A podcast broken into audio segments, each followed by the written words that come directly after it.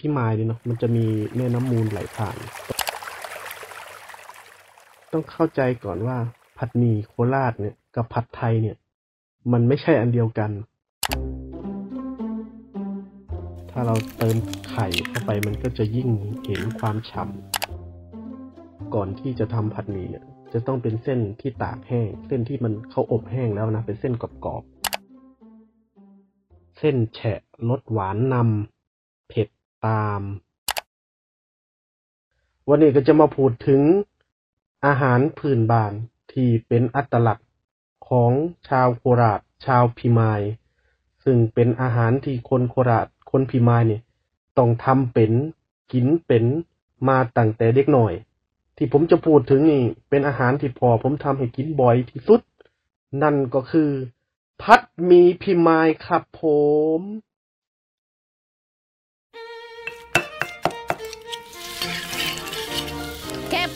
กินข้าวตาหนุยมีการเมนูโปรดของลูกตึงนั่น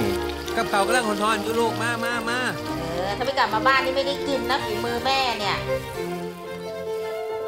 View the world via the voice Flavor of Hometown Podcast รายการอาหารพื้นบ้านที่แบ่งปันรสชาติคุ้นเคยของคนในบ้าน และเล่าผ่านความทรงจำของคนไกลบ้าน ดำเนินรายการโดย โอปอ เบนจมาพร ฝ่ายจารี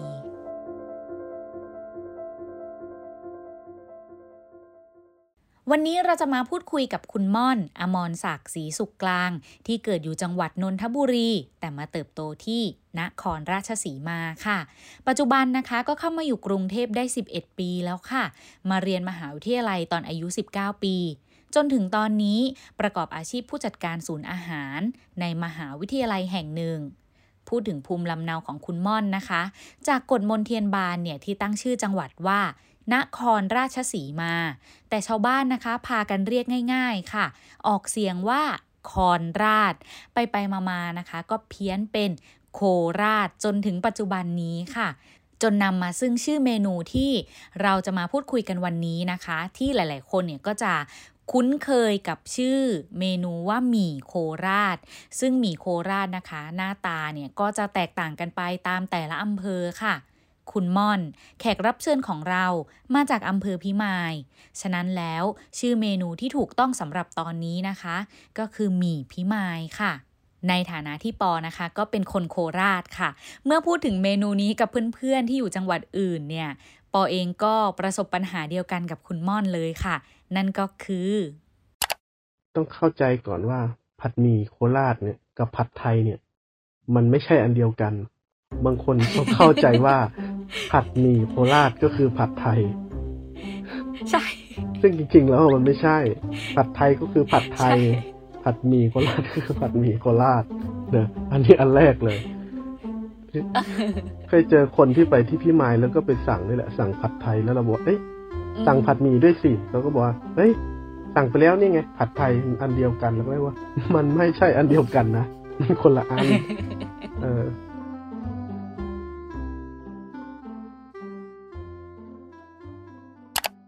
ลักษณะของผัดหมี่โคราชเนี่ยก็คือ เส้นมันจะต้องแฉะแล้วเส้นที่เขาเอามาทำเนี่ย ก่อนที่จะทำผัดหมี่เนี่ย จะต้องเป็นเส้นที่ตากแห้ง เส้นที่มันเขาอบแห้งแล้วนะเป็นเส้นกรอบๆพวกผัดไทยหรือว่า ผัดเส้นจากที่อื่นเนี่ยที่ไม่ใช่ของโคราชเนี่ยส่วนใหญ่จะเป็นเส้นก๋วยเตี๋ยวใช่ไหมเส้นที่มันอ่อ่าอนใช่ๆอ่าแต่ผัดหมี่โคราชเนี่ยใช่มันจะเป็นเส้นกรอบ จะต้องผัดให้มันแฉะเออเพราะว่าเขาต้องการให้เส้นที่แข็งเนี่ยมันนุ่ม เพราะฉะนั้นเขาจะใส่น้ำเยอะเวลาผัด ก็คือจะต้องผัดให้มันแฉะนี่จะเป็นเอกลักษณ์ของผัดหมี่โคราชเขาจะไม่ใส่กุ้งแห้ง ไม่ใส่ไม่ใส่เต้าหู้ ไม่ใส่อะไรที่เป็นผัดไทยถั่วลิสงเออจะไม่ใส่พวกนั้น เขาก็จะมีแค่เส้นอือฮึเส้นหมี่กับเครื่อง แล้วก็อาจจะมีหมูสามชั้น หรืออาจจะมีอะไรก็ตามที่ที่ที่ต้องการให้มันเป็นเป็นเครื่องเข้าไปเสริมนะผักเนี่ย อย่างมากที่สุดเนี่ย ก็คือต้นหอมกับผักคะน้า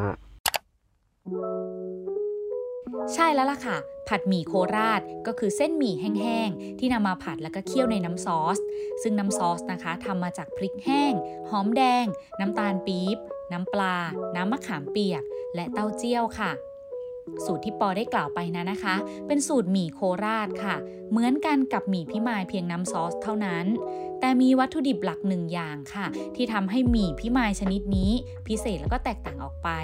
เป็นวัตถุดิบที่จะพาเราทุกคนที่ฟังอยู่ตอนนี้นะคะ ทะลุจากจานอาหาร เข้าสู่บริบทของชุมชนในอดีต ของอำเภอพิมายไปด้วยกันค่ะ ถ้าเป็นผัดหมี่แถวบ้านเราอะที่เห็นว่าเป็นผัดหมี่พี่ไมายอะนะมันจะมีการผัดใส่ปลาย่าง เป็นซิกเนเจอร์เลยก็ได้ ถ้าเกิดในโคราชเนี่ยมันจะใกล้เมืองเข้ามาหน่อยเนาะมันอาจจะหาหมูสามชั้นง่าย หลักๆ มันก็จะผัดใส่เนื้อหมู ผัดใส่หมูสามชั้นอะไรเงี้ย แต่พอไปถึงที่บ้านที่พี่ไมายเนี่ย มันอาจจะชนบทหน่อยอะไรเงี้ยก็ไม่เข้าใจเขาเหมือนกันเขาก็จะมีปลาย่าง ปลาที่หาไว้ตั้งแต่หน้าน้ำอะเนาะมันจะมีช่วงหน้าฝนหน้าน้ำที่เขาหาปลาไว้ แล้วเขาก็จะย่างทิ้งไว้แล้วเก็บไว้กินเป็นปีๆเลยนั่นแหละแล้วก็จะเอามาใส่กับพันหวีเส้นแฉะรสหวานนำเผ็ดตามประมาณเนี้ยจะต้องหวานนำแล้วก็แบบมีเผ็ดตามหลังใครชอบเผ็ดก็อาจจะเพิ่มพริกผงก็จะประมาณนี้ที่ที่เห็นว่าเป็นลักษณะเด่นอะเนาะที่อื่นเขาก็อาจจะหวานเฉยๆ ไม่มีเผ็ดหรือที่อื่นอาจจะใส่หมูสามชั้นก็ตามแต่ แต่ว่าถ้าที่พี่ไมายเนี่ยถ้ามีถ้ามีปลาย่างเนี่ยอาจจะอนุมานได้ว่าเป็นของพี่ไมาย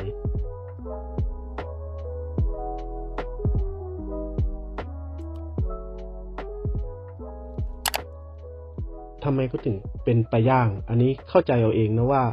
เออมันอาจจะเกิดจากการที่พอออแถบนั้นอะ พี่มายเนี่ยเนาะมันจะมีแม่น้ำมูลไหลผ่านตรงที่เขาเรียกอะไรอะเป็นลำจักรลาดไปเป็นเขื่อนพี่มายแล้วก็ปล่อยน้ำมูลลงไปเนี่ยมันจะมีแหล่งน้ำเยอะพอถึงหน้าน้ำเนี่ยหน้าแล้งเขาก็จะหาปลาแล้วทีนี้ก็จะหาเยอะๆเยอะๆเยอะๆหามาเก็บไว้บางที่ก็แบบสูบบ่อจับปลาช่อนจับปลาอะไรเงี้ย แล้วมันกินไม่หมด เขาก็เลยต้องเอามาย่างย่างด้วยกันแผ่แผ่ให้มันบางบางบางเป็นตัวหนึ่งก็แผ่เป็นสองด้านอย่างเงี้ยแล้วก็ เอาย่างให้มันแห้ง ย่างจนแห้งจนกรอบเลยนะ แล้วก็มัดมัดมัดเป็นตับตับแล้วก็ห้อยไว้บนหลังคาบ้านในครัวเงี้ยมันก็จะเป็นเขาเรียกว่า พอถึงหน้าร้อนหรือว่าหน้าแล้งที่มันไม่มีปลาไม่มีเนื้อหมู ไม่อยากกินไก่ที่มันแพงๆเนี่ยเขาก็จะเอาไอเนี่ยเอาไปย่างเนี่ยมาทำอาหาร แกงบอลก็ใส่ไปย่างทำไอ้นู่นก็ใส่ไปย่างทำแกงไอ้นี่ก็ใส่ไปย่าง อผัดหมี่ที่เป็นอาหารที่เขากินประจำเนี่ยก็เลยใส่ไปย่างลงไปด้วย มันก็เลยกลายเป็นแบบเออเป็นซิกเนเจอร์ของมัน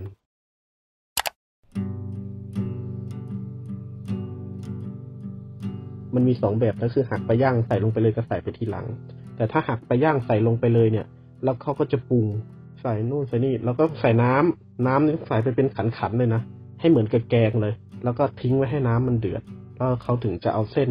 แข็งๆเนี่ยเส้นแห้งๆเนี่ยใส่ลงไปในน้ำเดือดๆคือเราเราก็ไม่ได้ตักน้ำออกนะเขาก็จะแช่ทิ้งไว้อย่างนั้นแหละ เส้นมันก็จะค่อยนุ่มน้ำมันก็จะค่อยแห้งลงแห้งลงแห้งลง จังหวะนั้นเองแหละ ที่คิดว่านะปลาย่างมันก็คงจะนิ่มขึ้น แล้วก็เลยมันก็เลยเป็นเหตุผลที่ว่าทำไมเส้นมันถึงแฉะ ผัดหมี่พี่ไม้ทำไมเส้นถึงแฉะเพราะว่ามันอมน้ำนี่แหละเพราะเขาต้องใส่น้ำให้เยอะๆเพื่อที่จะให้เส้นแข็งๆเนี่ยมันนิ่ม เขาจะไม่ไปแช่เส้นก่อนหรือแช่อะไรก่อน อย่างที่พี่ม่อนบอกอะ่ะ มันคล้ายผัดไทยมาก คนอาจจะคิดว่าโยนเส้นลงไป ใส่เนื้อสัตว์ปรุง พอมันสุกอืมก็ใส่จานได้เลย แต่จริง ๆ ไม่ใช่เนาะผัดหมี่โคราชเนี่ยใช่ก็จะมีความต้องทำน้ำซอสก่อน พี่ก็เคยตอนสมัยตอนที่ทำอะคนที่เขาไม่รู้เขาไม่เห็นเราใส่น้ำเยอะก็บอกเอ้ยทำไมใส่น้ำเยอะขนาดนี้ก็บอกว่า ถ้าถ้าใส่น้ำไม่เยอะยูจะกินไม่ได้เพราะเดี๋ยวเส้นมันจะแข็ง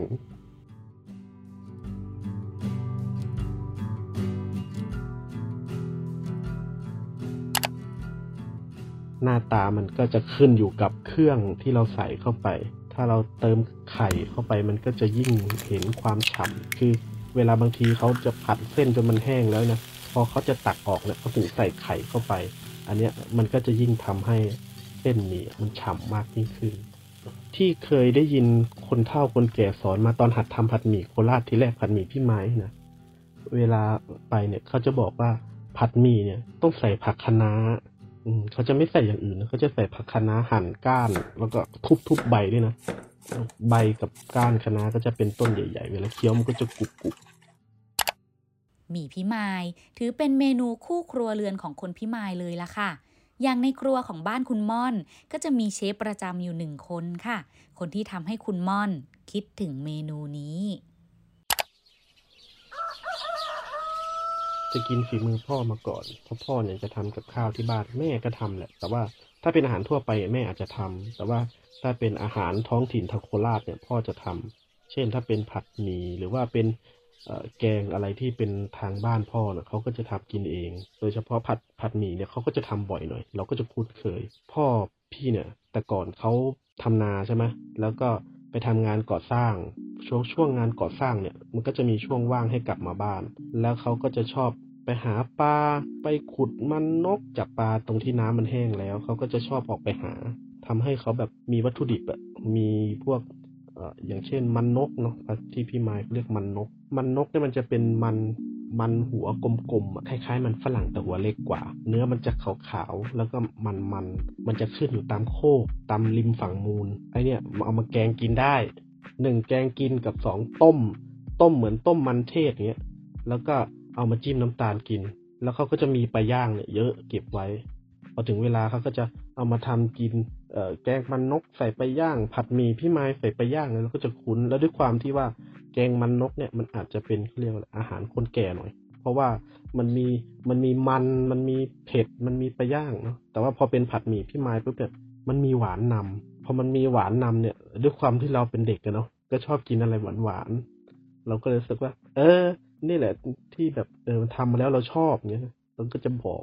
ให้พ่อทำให้กินหรือว่า เวลาไปงานวัดอย่างเงี้ย งานวัดที่ขาดไม่ได้เลยต้องมีผัดหมี่ทุกงานบวชงานแต่งก็มีผัดหมี่แล้วเราก็จะชอบเพราะว่ามันหวานนี่แหละอ่าแล้วกลับมาบ้านพ่อก็จะชอบทำให้กิน เพราะเขารู้ว่าเออเราเราจะกินอันนี้ได้อะไรเงี้ย อย่างอื่นที่มันเผ็ดหน่อยอาจจะกินไม่ได้เขาก็จะผัดหมี่ให้เราเราก็จะคุ้นเคย ผัดหมี่พี่ไม้ใส่ใส่หมูสามชั้นบ้างใส่ไปย่างบ้างตอนที่ไม่มีเงินก็นั่นแหละเอาไปย่างมาใช้ ตอนที่มีเงินก็ไปค่อยไปซื้อหมูมาใส่อะไรเงี้ย พอเล่าถึงการทำอาหารของคุณพ่อนะคะ ก็จะทำให้คุณม่อนเนี่ยนึกถึงทักษะชีวิตหลาย ๆ ด้านที่มีอยู่ในตอนนี้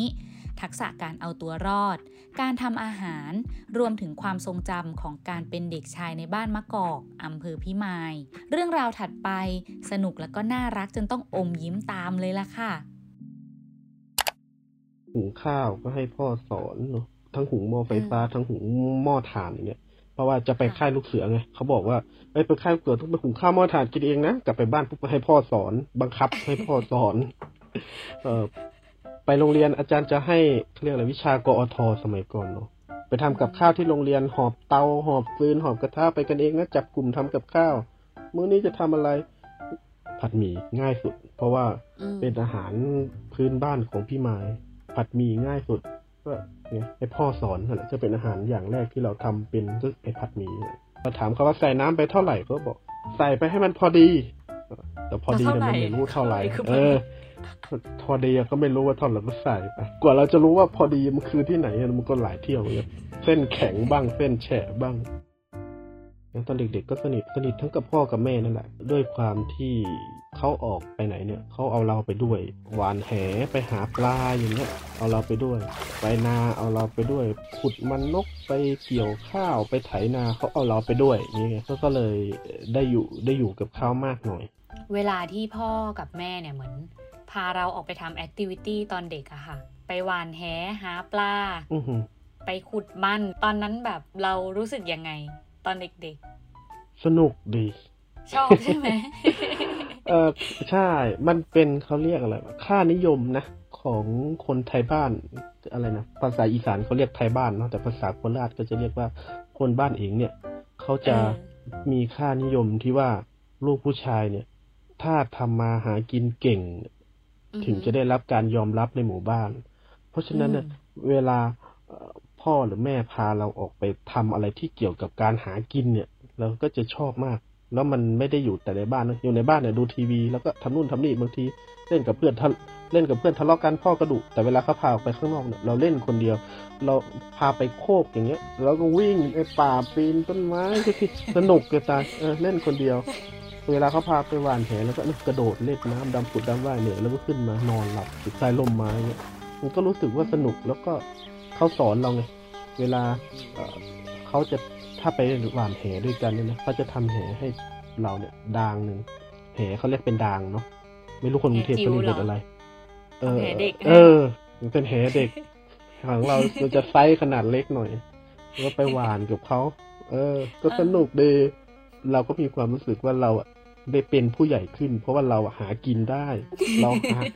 เราจับปลาได้ถึงแม้มันจะตัวเล็กกว่าเขาก็เถอะเราก็จับปลาได้ ถึงแม้ว่าเราจะขุดมันสับจนหัวมันเละตามเถอะแต่เราก็ยังคิดว่าเราอะก็ขุดได้ ไปแย่ไข่มดแดงถึงเราจะทำถังไข่มดแดงเขาคว่ำเราก็ยังคิดว่าเออ เออเราก็ได้หานะอะไรเงี้ยมันก็จะมีความรู้สึกภาคภูมิใจไงเพราะว่าเป็นค่านิยมในขณะนั้น บางทีมันมีข้อเปรียบเทียบไงเด็กไอ้เด็กบ้านนู้นมันไปหวานแหได้ปลาไหมพ่อแม่มันทำกับข้าวนะไอ้ไอ้เด็กบ้านนี้มันออกไปกลางทุ่งมันไปจับนู่นจับนี่มันไปได้ผักได้หญ้าไอ้เด็กบ้านนี้มันไปไถนาช่วยพ่อมันนะเงี้ยเราก็แบบว่าเฮ้ยกูต้องทำได้อะไรเงี้ย มันจะต้องเกิดข้อเปรียบเทียบกูต้องทำได้ เพราะฉะนั้นถ้าเวลาพ่อจะออกไปทำเรื่องพวกเนี้ยเราก็จะต้องขอไปด้วยหนึ่งหรือไม่เขาก็ต้องพาเราไปด้วยเพื่อที่ไปหัดเวลาไปโรงเรียนหรือว่าไปเจอเพื่อนเด็กผู้ชายด้วยกันเนี่ยก็จะได้คุยได้ไงเอ้ไอ้นี่ไถนาวันนี้ไอ้นี่ไปไถนาช่วยพ่อมันอยู่ดังนู้นกูก็ไปกูไปอยู่นามาบอยู่กับพ่อกูอะไรเงี้ยเรามีข้อเปรียบเทียบมีแรงบันดาลใจวะเหอะ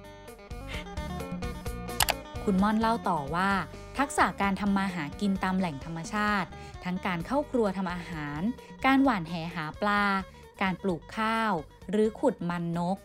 ล้วนมีต้นแบบมาจากคุณพ่อค่ะ เขาเป็นความหวังของของบ้านนะเนาะเออพอพอพอเป็นความหวังของปู่ก็เลยกลายเหมือนเป็นความหวังของบ้านเขาก็เลยแบบต้องทำนั่นต้องทำนี่ได้ ทั้งทั้งที่เขาก็สมัยหนุ่มๆเขาก็เกเรนะย่าก็ชอบบ่นเขาให้ฟังบ่อยๆ แต่ว่าความที่ว่าพอพอปู่ตายเร็วเนี่ย ปู่เนี่ยตายตั้งแต่อายุสี่สิบห้าสิบเนาะตอนนั้นก็ยังพี่ก็ยังไม่เกิดย่าก็ยังไม่แก่ แล้วคนที่แบบพวกรุ่นลุงเนี่ยเขาก็มีครอบครัวออกไปหมด คนที่อยู่กับย่าอยู่หรือว่าอยู่ที่บ้านเนี่ย ที่เลี้ยงน้องก็คือก็คือพ่อ เพราะฉะนั้นเนี่ยเขาก็เลยต้องต้องต้องต้องออกไปทำเรื่องพวกเนี้ยตั้งแต่หนุ่มๆเขาก็เลยอาจจะต้องมีทักษะพวกนี้ว่า เออเขาก็ต้องทำอย่างนี้ได้ หาปลาได้ ต้องทำกินเป็น แล้วก็ต้องเออเป็นช่างฝีมือเออต้องทำเรื่องพวกนี้ได้ เพื่อที่จะนั่นแหละ หาเลี้ยงบ้านหาเลี้ยงครอบครัว แล้วมันยิ่งหากินในธรรมชาติแต่มันเป็นเรื่องธรรมดาของเขามากๆเลยเขาทำอยู่ในชีวิตประจำวันอยู่แล้วนะโตมาต้องหากินนะหากินไม่ได้ก็อดตาย อันนี้เป็นเป็นเป็นสิ่งที่ที่ที่อยู่ในมโนทัศน์ของเขา เนื่องจากการเติบโตในอ้อมอกของครอบครัวนะคะ ที่มีคุณพ่อเนี่ยเป็นลมใต้ปีก คอยสนับสนุนแล้วก็ดูแลการทำสิ่งนี้เป็นทุนเดิมอยู่แล้ว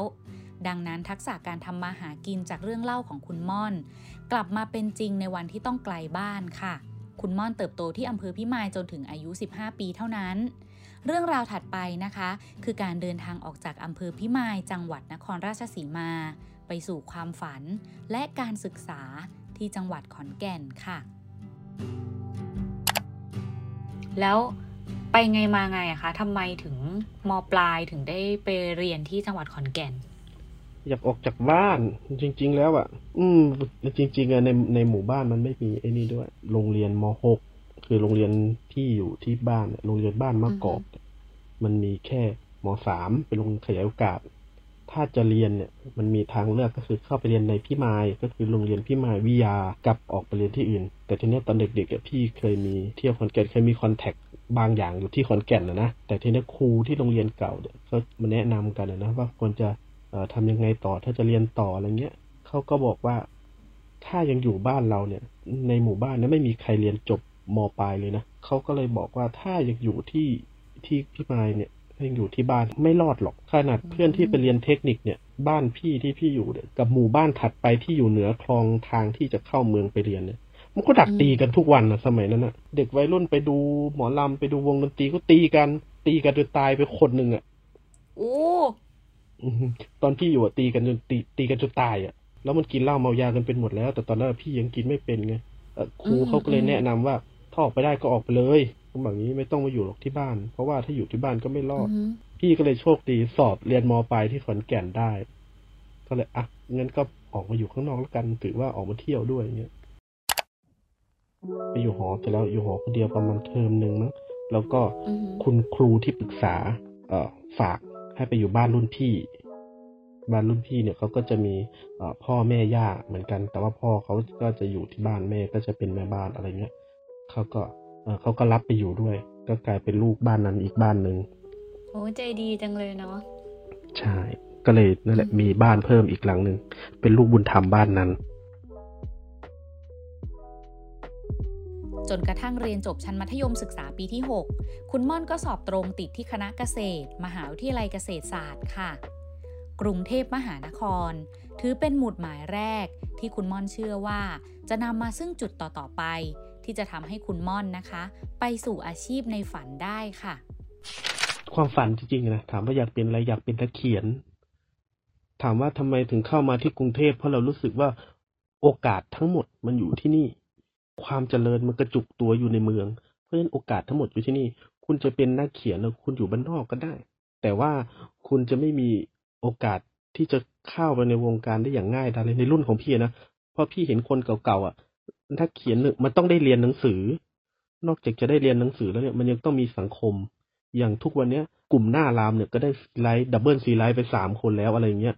ก็คือ เพราะฉะนั้นเขาออกไปจากกรุงเทพก่อนที่เขาจะกลับไปอยู่บ้านนะเพราะอะไรเพราะมหาลัยที่ให้การศึกษาที่ดีๆ ก็อยู่ในกรุงเทพ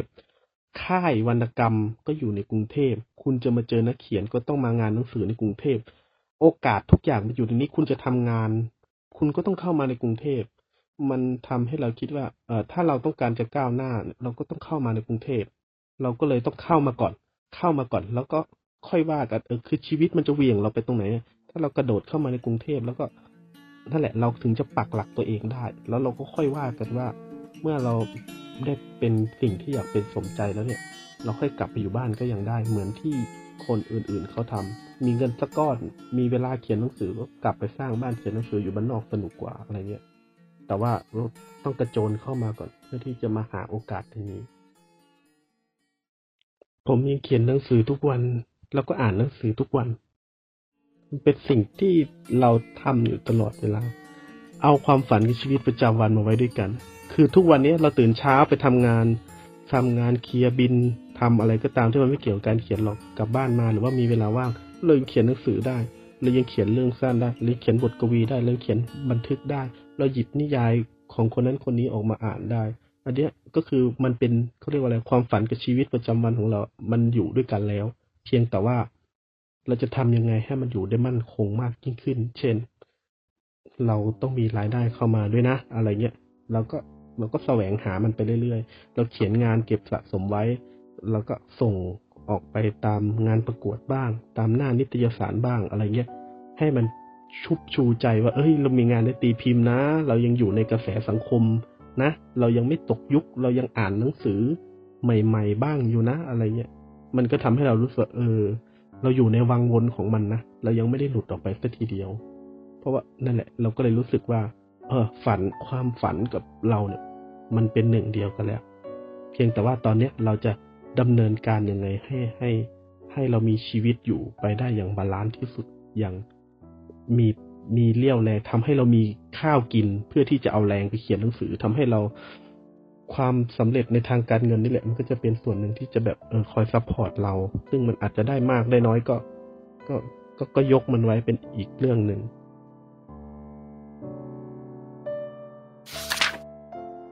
ในปีพุทธศักราช 2557 คุณม่อนได้เขียนบทกวีชื่อหนังสือ ไฟในใจหนุ่ม เป็นหนังสือกวีนิพนธ์ที่ตีพิมพ์เพียง 100 เล่ม ใช้นามปากกาว่า ด้วยรัก แดนแห่งรัก นับเป็นกวีนิพนธ์นะคะ ที่บันทึกความคิดของช่วงวัย แล้วก็มุมมองต่อเรื่องราวต่างๆ รอบตัวค่ะหนึ่งในนั้นคุณมอนได้พูดถึงเพลงโคราช บทเพลงพื้นบ้านของจังหวัดนครราชสีมา ที่เต็มไปด้วยมนเสน่ห์ คุณมอนเล่าว่า ชอบเพลงโคราชมากตั้งแต่เด็กๆค่ะ เพราะคุณย่านะคะเป็นหมอเพลงโคราช นอกจากหมี่พี่มายใส่ปลาแห้ง การทำมาหากินในวัยเด็กกับคุณพ่อ หรือความฝันในการประกอบอาชีพนักเขียน เพลงโคราชก็ถือเป็นอีกหนึ่งสิ่งที่คุณม่อนรัก และก็ผูกพันมาจนถึงตอนนี้ค่ะ เพลงเนี้ย ที่พี่ชอบมากมันชื่อเพลงซีกาหลอกอเนื้อหามันจะพูดถึงว่ามีพระบวชอยู่วัดแล้วก็สีกาชอบไปหลอกให้ศึก เขาก็เลยเอามาแต่งเพลงดูทั่วจะไปเป็นทรงอย่างนั้นมาล่อให้ฉัน ซึกมาซึกมา ฉันว่าจีบวชสักหนึ่งพันษาแทนคุณมารดาแทนข้าน้ำนม มาล่อพระนี่ไม่เขาท่าดอกเนยโยมย้อนลงคารมเลยต้องตรมอุรา บัดซึกออกมาจากวัด มาพูดตัดขาดว่าฉันไม่เอาแกดอกอา ตอนเป็นพระก็พูดจาจะจาเล่นหูเล่นตา อยากให้พระแลดูทำตาแป๋วเหมือนกับแมวเห็นปลาทู อยากให้พระแลดูทำเจ้าชูวางเชิง วางเชิง วางเชิงอีเมสิกาหนาเป็นเป็นแก่งแขนปัดปัดมาตากน้ำสะวัดก็ตีปีเปิงเปิง เปิงเปิงก็ตีปีเปิงเปิงพูดไม่มีสิ้นห้าไม่รักษาสิ้นแปดเป็นอายักจักตากแดดให้ร่มเป่าประสินเปิงเนี่ยไปยัง ชอบมากตอนเด็ก Flavor of Hometown Podcast รายการอาหารพื้นบ้านที่แบ่งปันรสชาติคุ้นเคยของคนในบ้าน และเล่าผ่านความทรงจำของคนไกลบ้าน ติดตามได้ที่ www.thaipbspodcast.com แอปพลิเคชัน Thai PBS Podcast หรือ Spotify, SoundCloud, Apple Podcast, Google Podcast และ Podbean ติดตามความเคลื่อนไหวได้ที่ Facebook, Twitter, Instagram และ YouTube Thai PBS Podcast